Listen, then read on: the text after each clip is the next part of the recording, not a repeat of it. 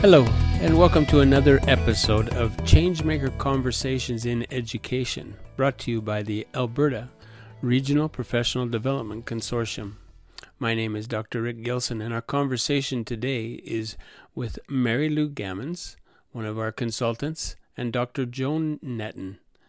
This podcast can be listened to in English, and then there is a second conversation in French that you may access. And now over to Mary Lou. Welcome, everybody, and I am fortunate to be here today. Um, it is a complete privilege and an honor to be with Dr. Joan Netten. Um, one does not receive the Order of Canada without significant and lifelong contributions to Canada or to humanity at large. And I believe in this case, Joan, you have done both. You have um, and are recognized internationally as a researcher who has spent the better part of 50 years delving into the cultural and cognitive advantages of bilingualism and pluralism. Dr. Netten is a graduate of four universities, including Saskatchewan, Toronto, McGill, and UQAM, Université uh, de Québec à Montréal. And she holds teaching certificates in the provinces of Quebec and Newfoundland. Throughout her career, she has been involved in the field of French first language and second language didactics at the provincial, federal, and international levels. She began her career as a teacher of French as a second language from elementary to adult education in the school system of Saint Lambert, Quebec. For 30 years, she was a professor Faculty of Education Memorial University, St. John's, Newfoundland, where she developed French as a second language, uh, teacher training programs, and immersion programs. She introduced immersion programs to the province as a member of the Institute of Educational Research and Development, was responsible for the evaluation of all such programs in the province. For four years, she was the Department of education. Uh, she was with the Department of Education, where she assisted the government in establishing French schools and implementing French first language programs.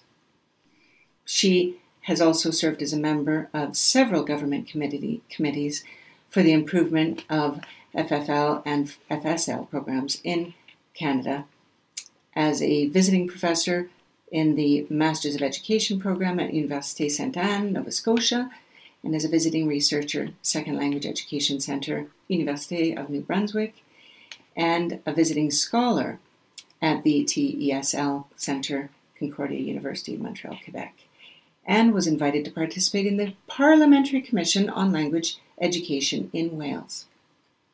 Over the years, she has written many articles and chapters in language books, uh, excuse me, in language teaching books, and twice been a member of the editorial board of the Canadian Modern Language Review and is co author of teaching materials. She has been involved in professional organizations as well as with parents. She's an honorary member of the Canadian Association for Curriculum Studies in the Franc- Francophone section, an honorary member of the Ontario Association of Modern Language Teachers, and an honorary life member of Canadian Parents for French, of which she is a past national president. She has served on the executive committees of Canadian Association for Applied Linguistics, French for the Future of Canadian Foundation for Cross Country, excuse me, Cross Cultural Dialogue for many years. For her contribution to the advancement of linguistic duality in Canada, she was appointed to the Order of Canada. She was also awarded the Queen Elizabeth II Golden Jubilee and diamond medals for her volunteer work in the community. Incredible. Her interest in the improvement of core French programs led her in 1997 to work with Dr. Claude Germain of UQAM University to enable students in those programs a, a, better ability to communicate in French, which led to the development of a new approach to teaching second language communication in the classroom, the neurolinguistic approach, now implemented in most provinces and applied in some countries in Europe, Asia, South America, and in Ixtapa, Mexico, uh, for the t- teaching of a variety of second languages. How would you define the neurolinguistic approach in your words? The neurolinguistic approach is what, in um, the, amongst academics, we call a new paradigm. In other words, it's a new way of understanding um, how we learn to uh, a second language. And um, obviously, as you could tell from its name, um, it's based on research that has recently done in, in neurolinguistics. Uh, we tend to um, for many years to think that it's necessary to have amount, certain amount of knowledge about the second language that we want to speak before we can speak it. We learn vocabulary, grammar rules, and so on, and then make an attempt to speak, which isn't always very successful. And it's no wonder because um, the research has shown us it really isn't this knowledge that enables us to speak a second language. We have also to develop what we call an intuitive or internal grammar by speaking the language. So, therefore, um, we've the uh, neurolinguistic approach puts an emphasis on learning the skills necessary for communication. We start with oral language and then reading and then writing. And this new approach reflects really um, more clearly the way in which we learn um, a language. Think of the way that you learned your first language. You uh, certainly didn't learn grammar rules before you started to speak it. So I guess we could clarify the neurolinguistic approach as a skills development approach to the learning of a second language rather than a grammar centered approach. Lovely. So, if I understand correctly, through skills, we have this implicit or internal grammar that will enable us and inform our learning to read and our learning to write because it will be intuitive the, the um, yes, basically, we develop an ex- internal grammar or intuitive grammar by using the language, and this helps us to understand how to put the words in the language together intuitively. But intuitively, it we must means that we do this very, very quickly. It isn't the way we learn to conjugate a verb or that we learn a grammar rule. That kind of learning is what we call conscious learning. We know that we're learning it and it's kept in one part of our brain. The internal learning, the intuitive learning, is what we call non conscious learning. We do it and we learn to do it by doing it, but we don't analyze it as we do with learning grammar and rules. Lovely we we it becomes immersive. Thank you. Um, perhaps we'll go through. Um, I'm going to. I'm wondering if we can. move through a few questions in English and then we'll go into in French, perhaps. Okay. If that would work for you. Yes. Um, so and and so, what led you to the neurolinguistic approach? How did you come about it? Well, there were two um, two major influences, I guess. The first is dissatisfaction with what we call core French or the regular program that has been in the classroom for years. For years, we've known that this program doesn't really teach students to speak, to interact spontaneously in French. Um, students, parents, teachers have often mentioned that um, even after eight years of French in school, they were still unable to speak the language when they left secondary school. So we there was real dissatisfaction, particular now when people are most interested in being able to speak the language that they are learning, to communicate in that language.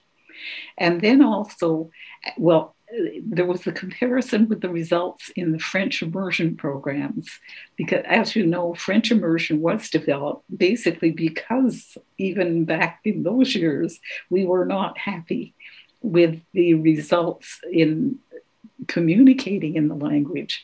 And French immersion has enabled students to study uh, French or study in French since they study subject matter, um, and through that route be able to speak um, speak French or speak a second language.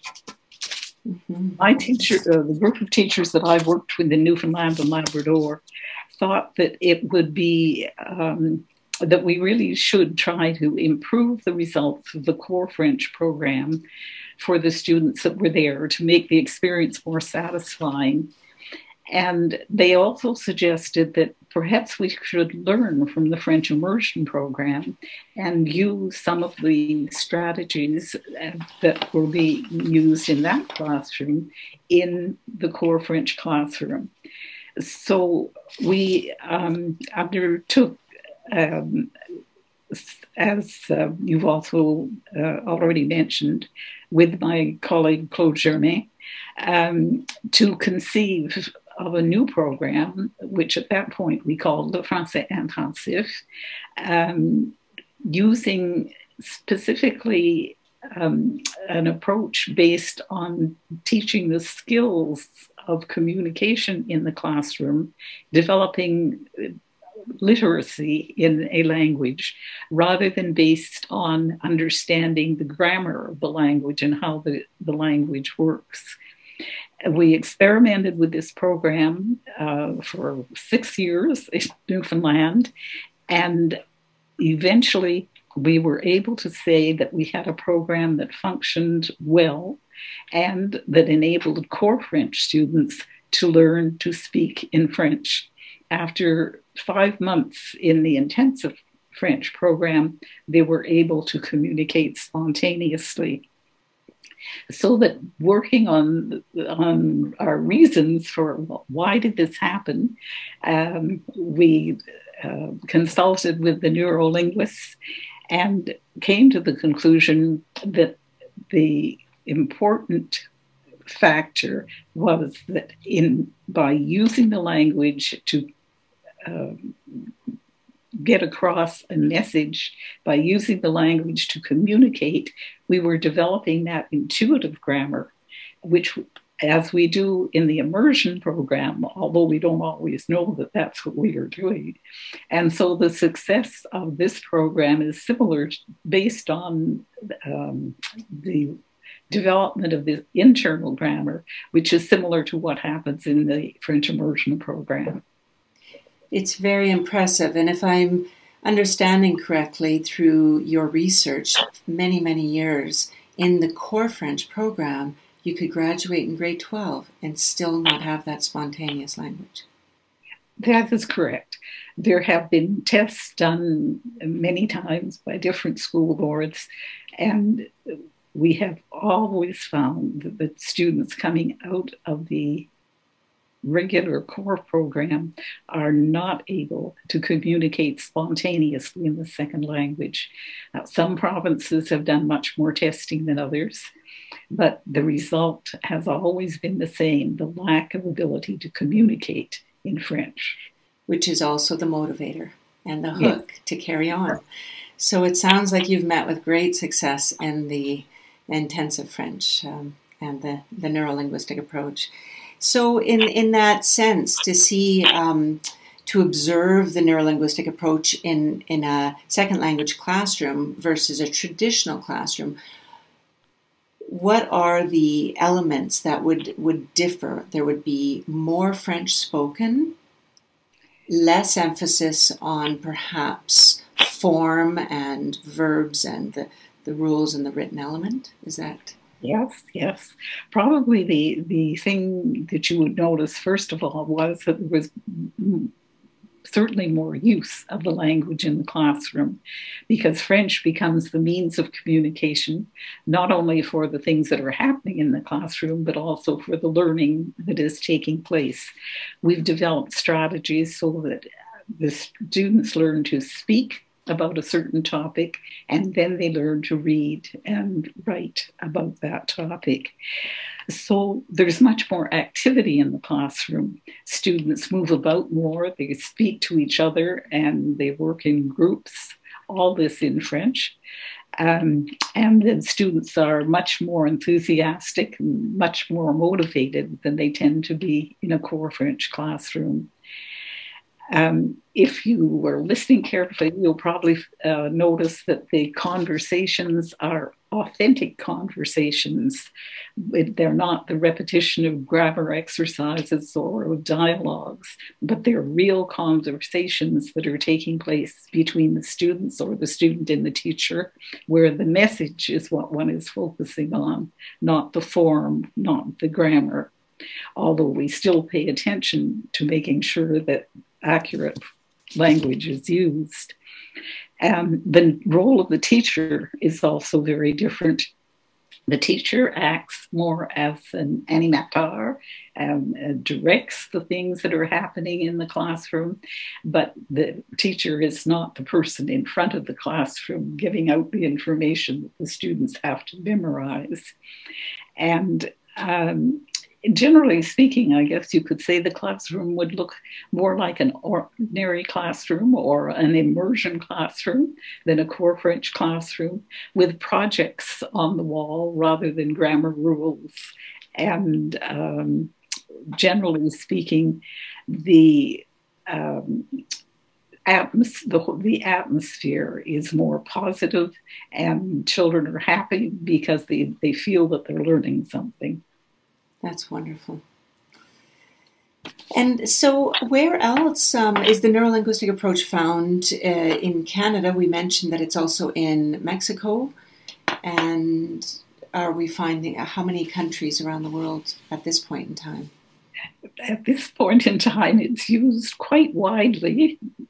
Um, it's uh, used in China, uh, Japan, and Taiwan. Um, it's used in France, uh, in Belgium, in Poland, and several other of the European countries. It's used in Iran.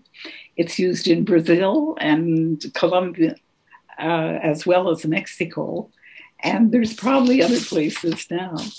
Um, it's used for adults also now, um, particularly immigrants um, as well as students at the university. And in France, it's used for the refugees and their children uh, who were coming in to the country. Um, and of course, as you mentioned, it's used now for languages other than French, for English and for Spanish. And here in Canada, it's used for, in many places now, for the teaching of the indigenous languages. The Northwest Territories has mandated its utilization for the teaching of all of the indigenous languages there. And um, it may be interesting also to note that New Brunswick has replaced the core French program with the program based on the neuro-linguistic approach so that they have the neuro-linguistic approach and immersion no more core French. And in Nova Scotia, all of their French second language programs are based on the principles of the neuro linguistic approach. So it's grown quite out of, um, well, out of Newfoundland as well as out of Canada. It's grown quite considerably. Well, congratulations, and what a gift to not only Canada but the world. It's a an incredible legacy that you have have offered the world, and this access to language. And as we we clearly see that we need to understand others, and we need to. Um, Ralph Nichols says the best way to to understand others is to listen, and we need to to listen. We need to understand and then respond.